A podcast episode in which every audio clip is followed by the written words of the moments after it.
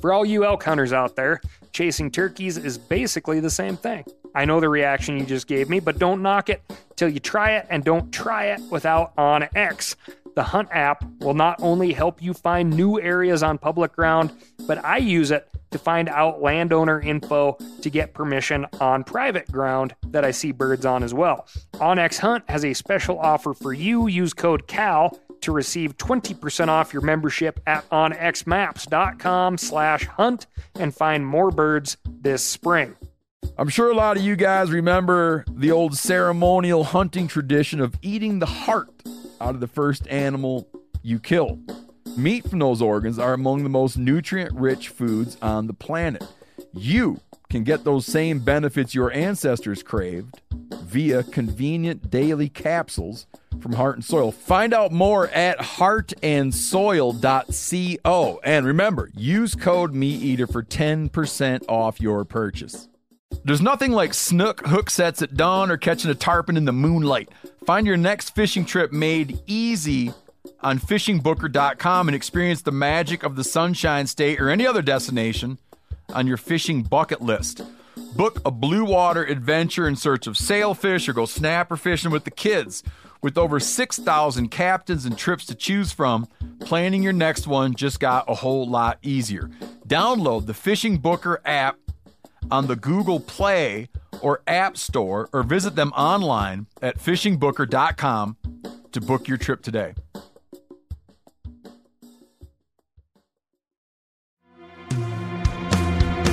From MeatEater's World News Headquarters in Bozeman, Montana, this is Cal's Weekend Review presented by Stihl. Stihl products are available only at authorized dealers. For more, go to stihldealers.com. Now, here's your host, Ryan Cal Callahan. In what one newspaper called a Christmas rampage, a gray squirrel in the United Kingdom bit 18 residents of a single neighborhood in a 48 hour reign of terror last month. Affectionately named Stripe after the evil character from the 1984 hit Gremlins. And real quick, here's a fun side note for you. Steven Spielberg received so much backlash from families who went to see a cute film featuring stuffed animatronic animals, which is what Gremlins was on the ads, only to be horrified when those same cute creatures turned into people killing monsters.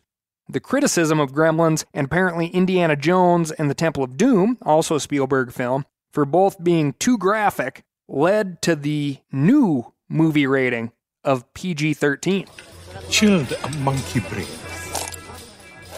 Huh? Huh? Don't tell me you didn't learn something today. Anyway, back to Stripe and the killer squirrel situation. And, you know, I'll probably circle back to gremlins here too.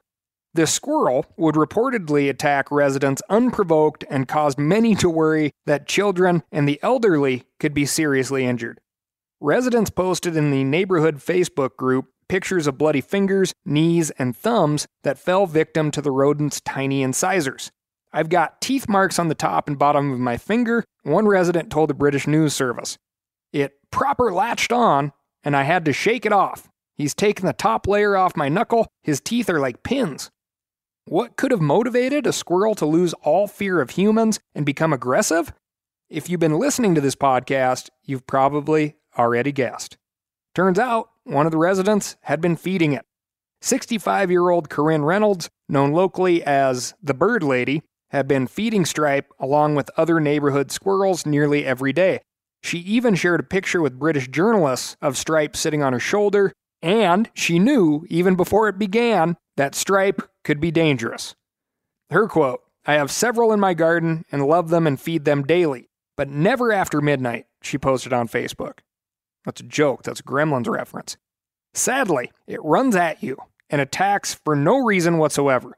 I'm very careful when I see it and always make sure I have monkey nuts in my pocket to give him quick because he has bit me before now, before the animal trainer in you says, don't reward bad behavior, and you write off Miss Reynolds as a bad person, I need to tell you, to her credit, Reynolds was the one who finally trapped Stripe once her neighbors started making a fuss. She bagged the squirrel in a live trap, which he baited with peanuts, the squirrel's favorite snack. Gray squirrels are native to North America, but they're an invasive species in the UK. Back in the late 1800s, British homeowners brought them over from America to add variety to their gardens. One might say that decision has come back to bite them. Hmm? Today, according to the British Pest Control Association, gray squirrels are harming populations of native red squirrels. Gray squirrels outcompete their cousins for food and shelter, but the big danger is something called squirrel pox. Gray squirrels are immune from squirrel pox, but reds are not. Once infected with the virus, red squirrels die of dehydration within about two weeks, while grays exhibit no symptoms. According to some estimates, there are only 140,000 native red squirrels left in the UK compared to 2.5 million gray squirrels. This is why, when Reynolds managed to trap Stripe, it would have been illegal for her to relocate the offending critter to a nearby forest, only to kill again. When she handed him over to the Royal Society for the Prevention of Cruelty to Animals, they euthanized him. No surprise there. Now, back to Gremlins. Gremlins was the number two film in America after its release, and it had many critics as well as many proponents. If you do some digging on the old inner line, it has been suggested that the tiny, cuddly aliens that turn into nasty, terrorizing, and demon like gremlins are representative of all manners of human society at the time, social classes, etc. But I ask you, what if the real motivation behind gremlins was that old adage of don't feed the animals? Think about it, it's right there in front of you. Cute, cuddly animals, all of a sudden, they turn and bite the crap out of people. Instead of social classes, that could be Yellowstone bison grizzly bears, coyotes in urban environments. It's right there in front of us.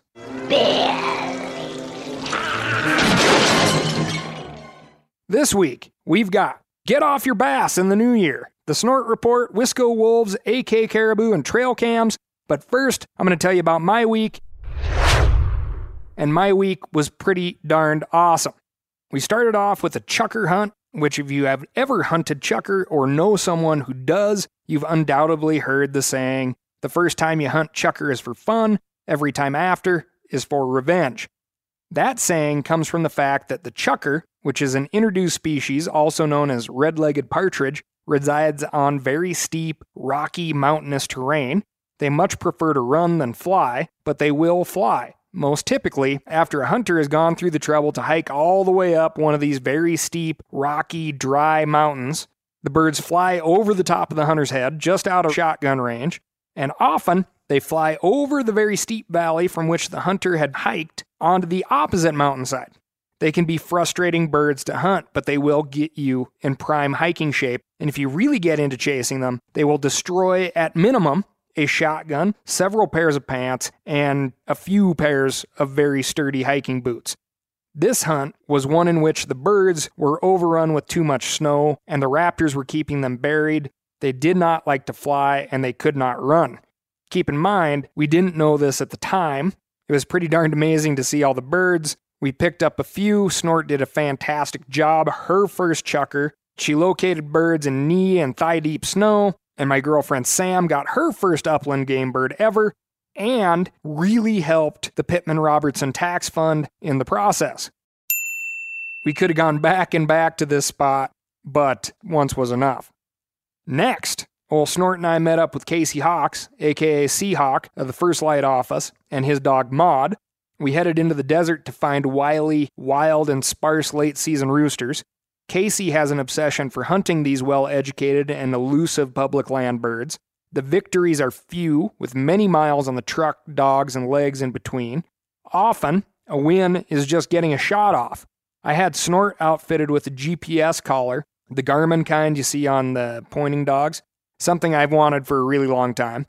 And, you know, really just wanted to cure my curious nature. How far did the dog run? Did we really cover all the cover that we saw? Those types of things. I know it's very techy. We beat brush, and the four to six inches of snow dropped on us from the tall sage and Russian olive until we were soaked. Snort retrieved her first quail, then another, and after gritting out and stomping through as much cattail as I could handle, she flushed a hen pheasant. Then a rooster, which held very tight until that little lab nose broke its comfort zone.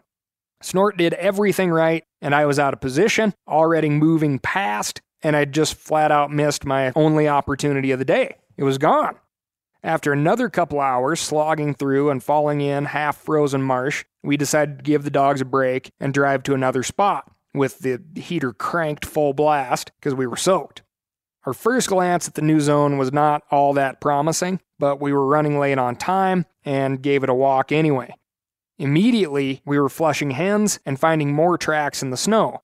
After a couple of miles, we were walking in between groups of cover in the sage, and Snort circled a lone sagebrush twice, then started to walk away. Then, thought better of it, turned around and circled the scrawny sagebrush again.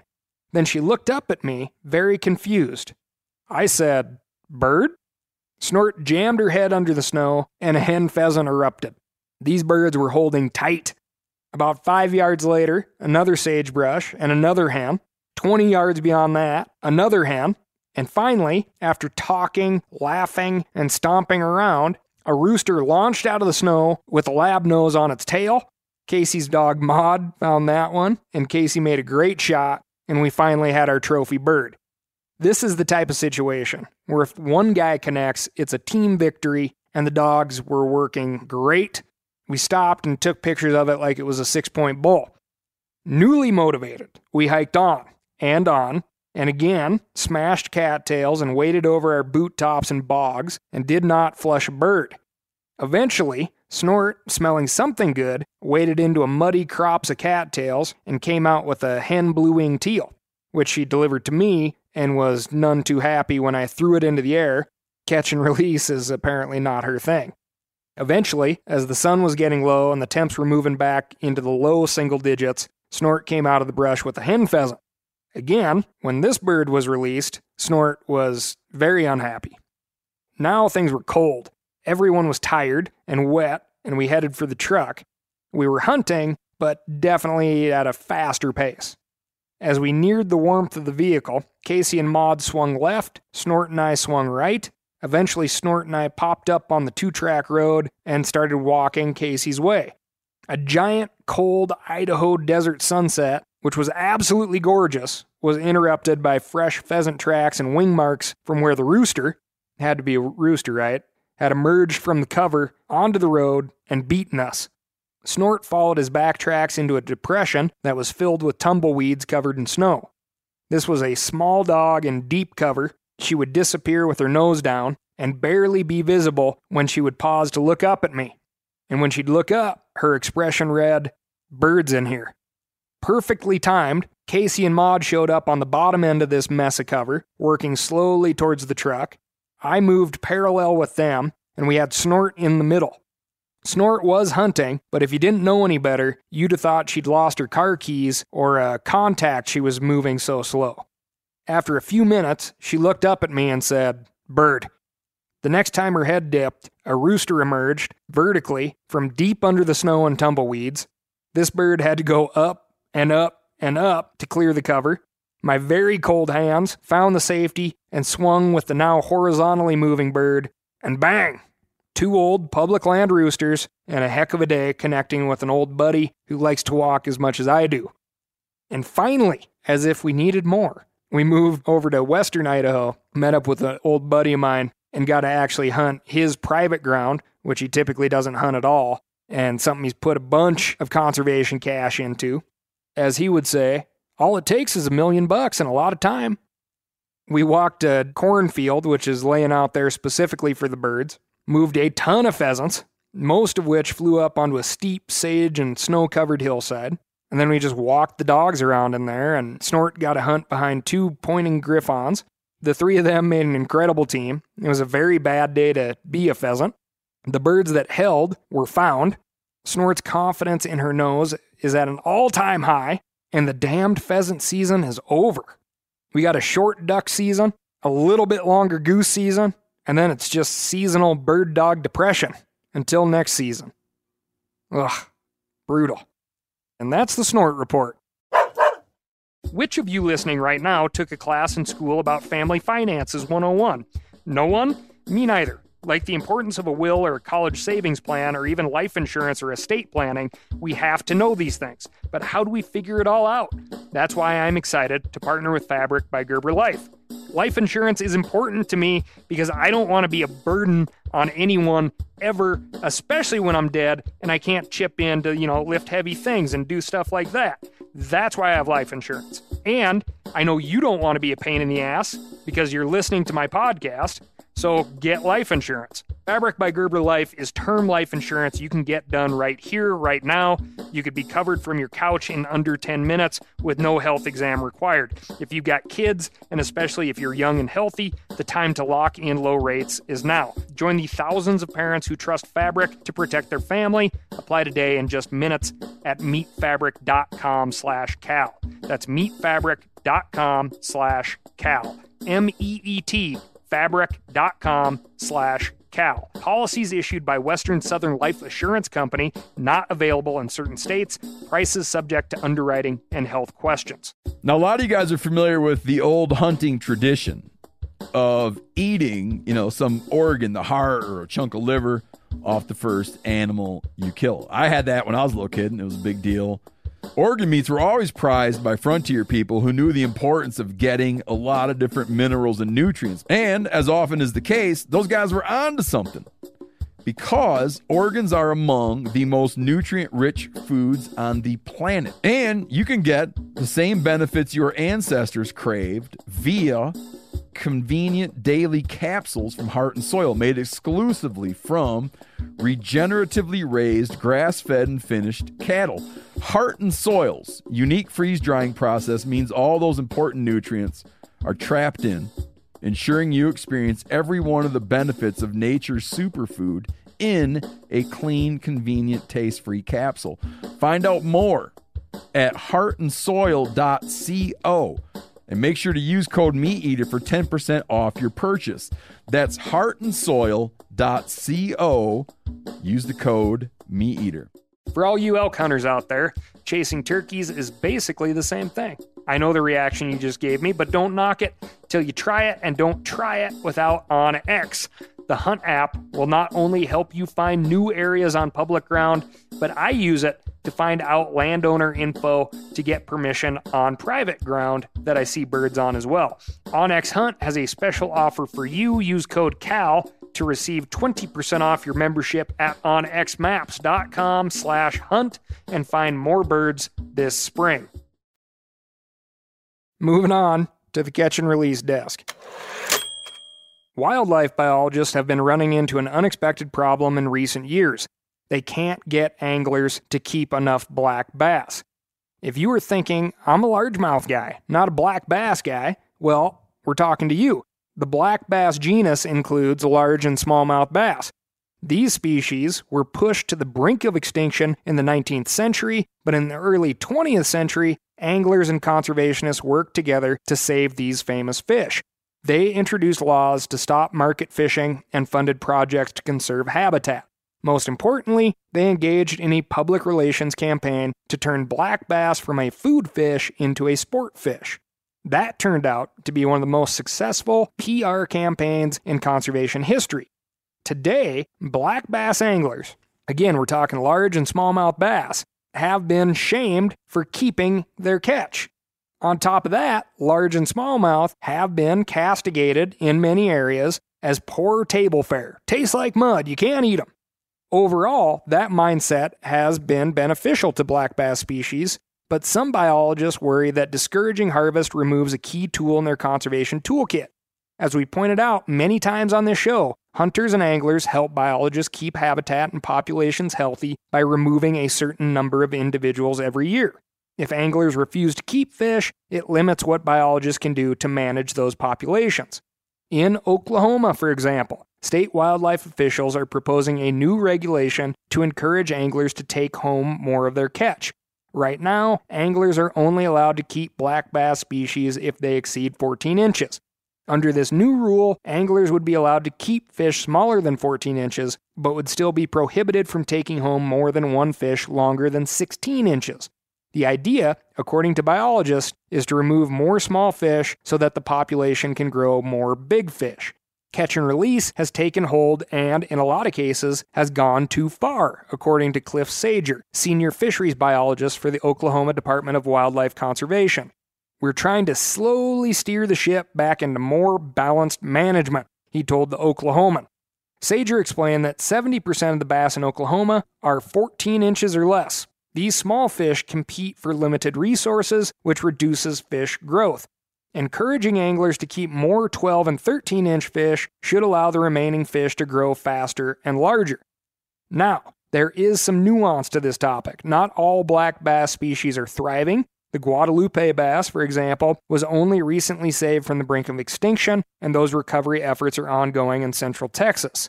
Heck, the local pond next to you may be in recovery mode from a recent winter die off. Always read your regulations. 39.32 million fishing licenses were sold in 2021 compared to 38.5 million hunting licenses. So you could say that fishing pays a few more bills in license revenue. If there are too many small fish and not enough big fish in a local lake, anglers may stop purchasing licenses. And all you need to do to prevent that is get off your bass and eat more fish.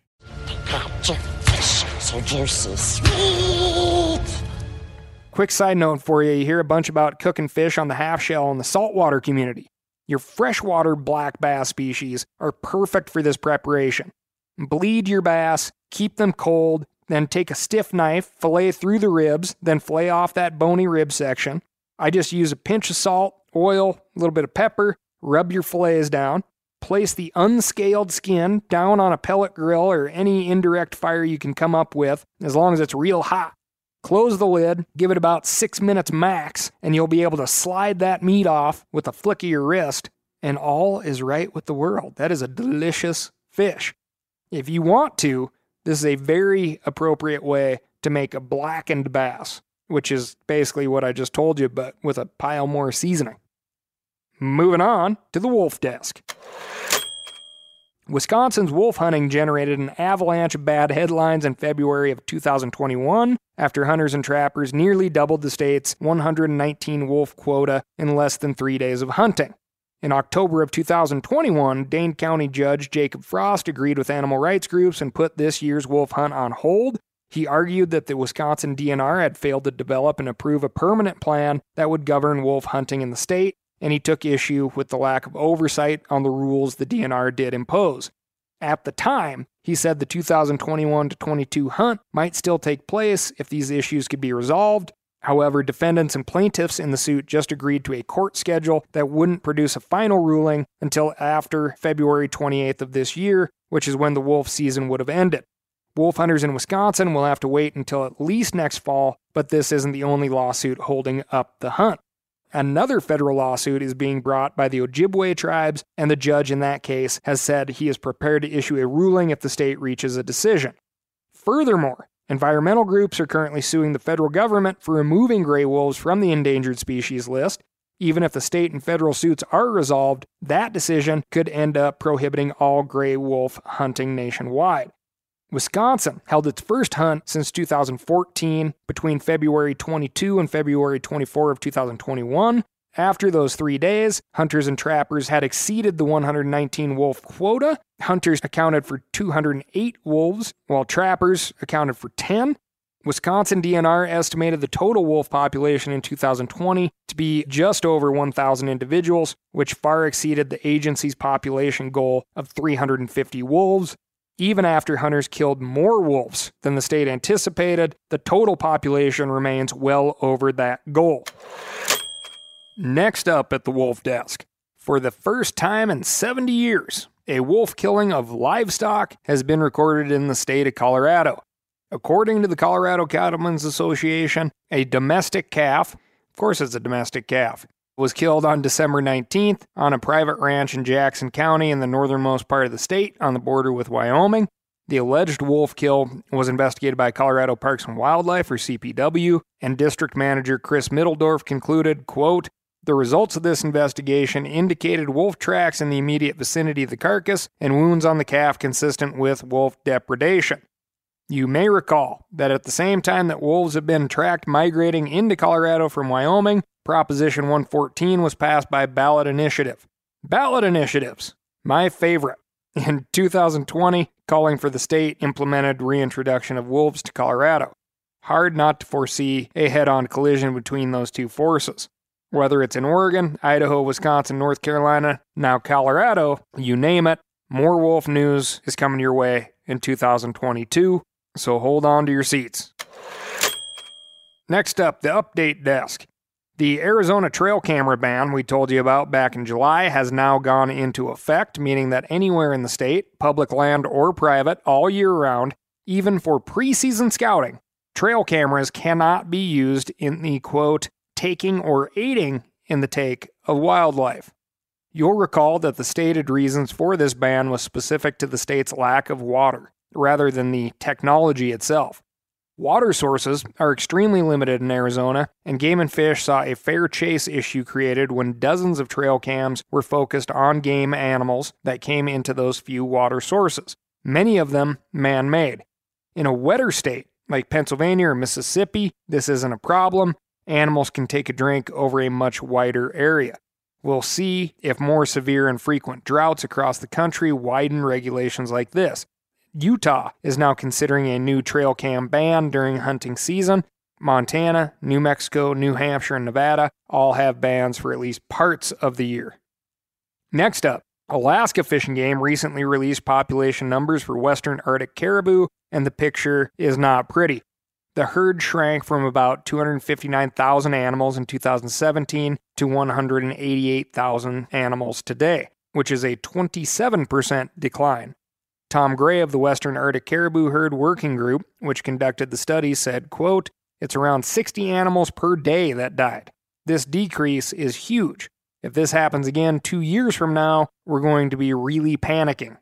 This could have major consequences for an issue we've been tracking here on the show for a while the potential closure of huge areas of public land in northern Alaska to non subsistence hunters, no one has shown that outside hunters are in fact causing population decline, but a dramatic drop like this will certainly be used as an argument to close those areas.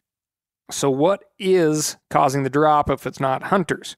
According to several research organizations, one enormous factor is the theme of delayed onset winter, which is then delaying caribou migration, which in turn disrupts mating, feeding, raising young, and hunting by subsistence groups. Until it gets cold, caribou stay put. One measure of this change is when the herd crosses the Kobuk River in northwest Alaska, and Kyle Joly of the National Park Service says, quote, In the span of 10 years, the first animal crossing has been delayed by two months, which is an incredible change. We'll be bringing you more on this story as the meeting to determine the future of non subsistence hunting in the area happens this April, and that's coming up fast. That's all I've got for you this week. Thank you so much for listening. As per usual, if you're in the need for a clean, quiet, powerful, battery operated chainsaw, go to www.stihldealers.com and find a local, knowledgeable Stihl dealer near you. They'll get you set up with what you need, and they won't send you home with what you don't. Aside from that, thank you so much to those of you who have written in to ask Cal that's A S K C A L at themeateater.com to let me know what's going on in your neck of the woods. So don't stop. There's all sorts of good stuff the national news misses, and that's why I rely on you. Thanks for listening and keep it up. I'll talk to you again next week.